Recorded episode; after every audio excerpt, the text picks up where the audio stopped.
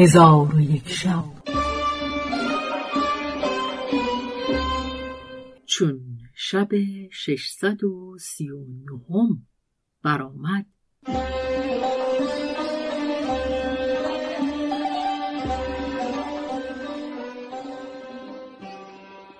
گو ای ملک جوان آنگاه عجیب فرمود برادر خود را با دو زنجیر و دو قل محکم ببستند و هزار دلیر به پاسبانی او بگماشت.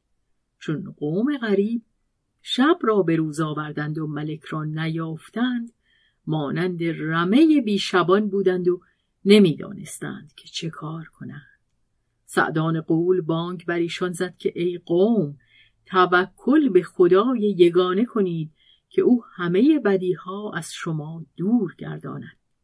آنگاه عرب و عجم آهن پوش گشتند و به اسبان پیل پیکر سوار شدند. نخستین کسی که به مبارزت شتافت قول کوهی بود و عمود آهنین دیویست منی در دست داشت.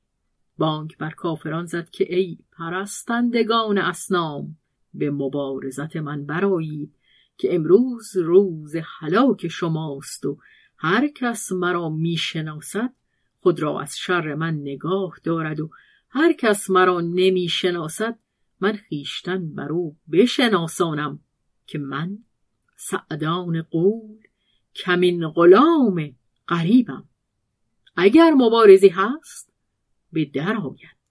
در آن حال دلیری از کافران به مبارزت برآمد و به سعدان حمله کرد. سعدان حمله او را رد نمود و با عمود چنانش بکوفت که استخوانهای او در هم شکست.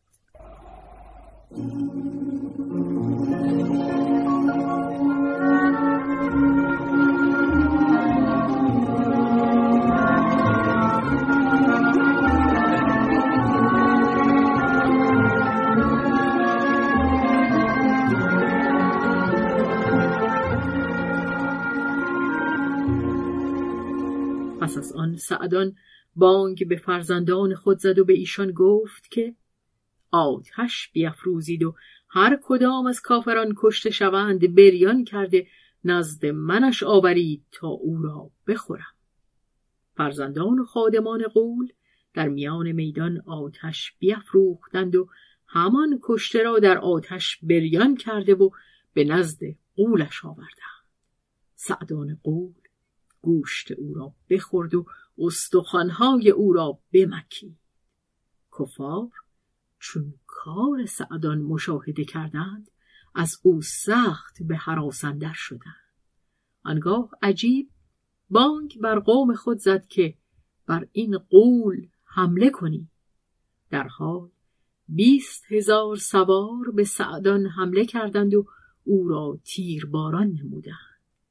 بیست و چهار زخم کاری بر تن او برسید در آن هنگام دلیران اسلام به مشرکان حمله کردند و از پروردگار زمین و آسمان یاری جستند و پیوسته در جدال قتال بودند تا روز به پایان رسید و هر دو گروه از یکدیگر جدا شدند و سعدان قول دستگیر گشت و از بس که خون از او رفته بود به مردگان همی مانست. پس بازوان او را ببستند و در زندان نزد ملک قریبش فرستادند. چون قریب سعدان را دستگیر یافت به او گفت ای سعدان این چه حالت است؟ سعدان گفت ای امیر همه کس را شدت و فرج و نشیب و فراز در پیش است.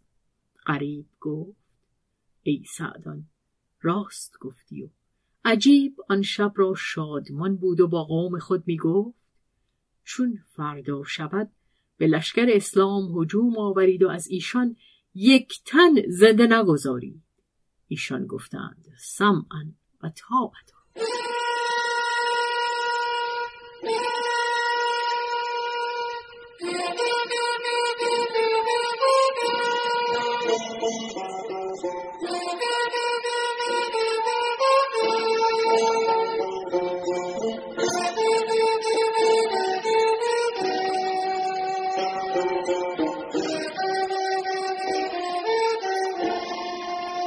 و اما لشکریان اسلام ملول و اندوهگین بودند و از بحر ملک قریب و سعدان همی گریستند.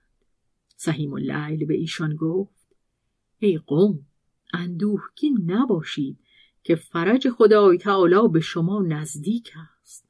پس سهیم اللیل تا نیمه شب صبر کرد. آنگاه روی به لشکرگاه عجیب آورد. در میان خیمه ها همی گشت تا اینکه عجیب را بر تخت مملکت نشسته یافت که بزرگان دولت در گرد او بودند و سهیم به صورت فراشان پیش رفته گل شم بگرفت و او را با بنگ تیار روشن کرد و از خرگاه بیرون آمد و ساعتی صبر کرد تا اینکه دود بنگ بر مشام عجیب و حاضران پیچیده همگی مانند مردگان بیافتادند.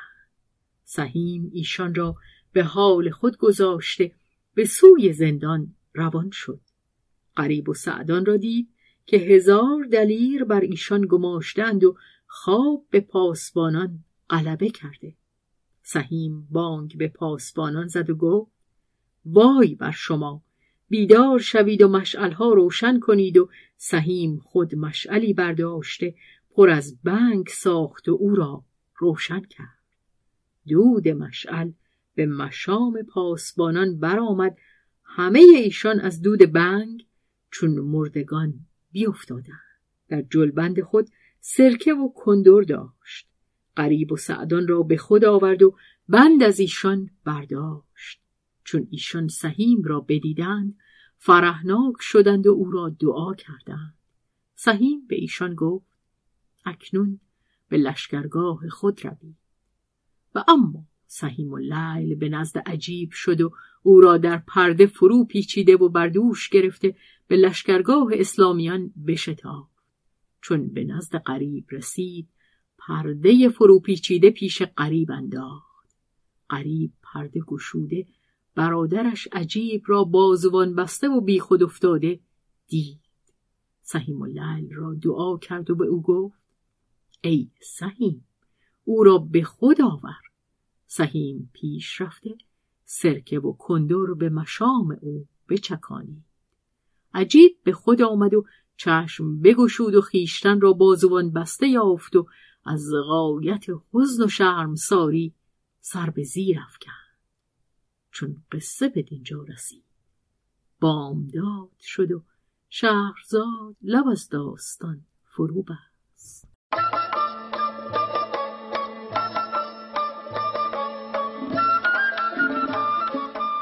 قصه گو شهرزاد فتوهی. تنظیم مجتبا میرسمی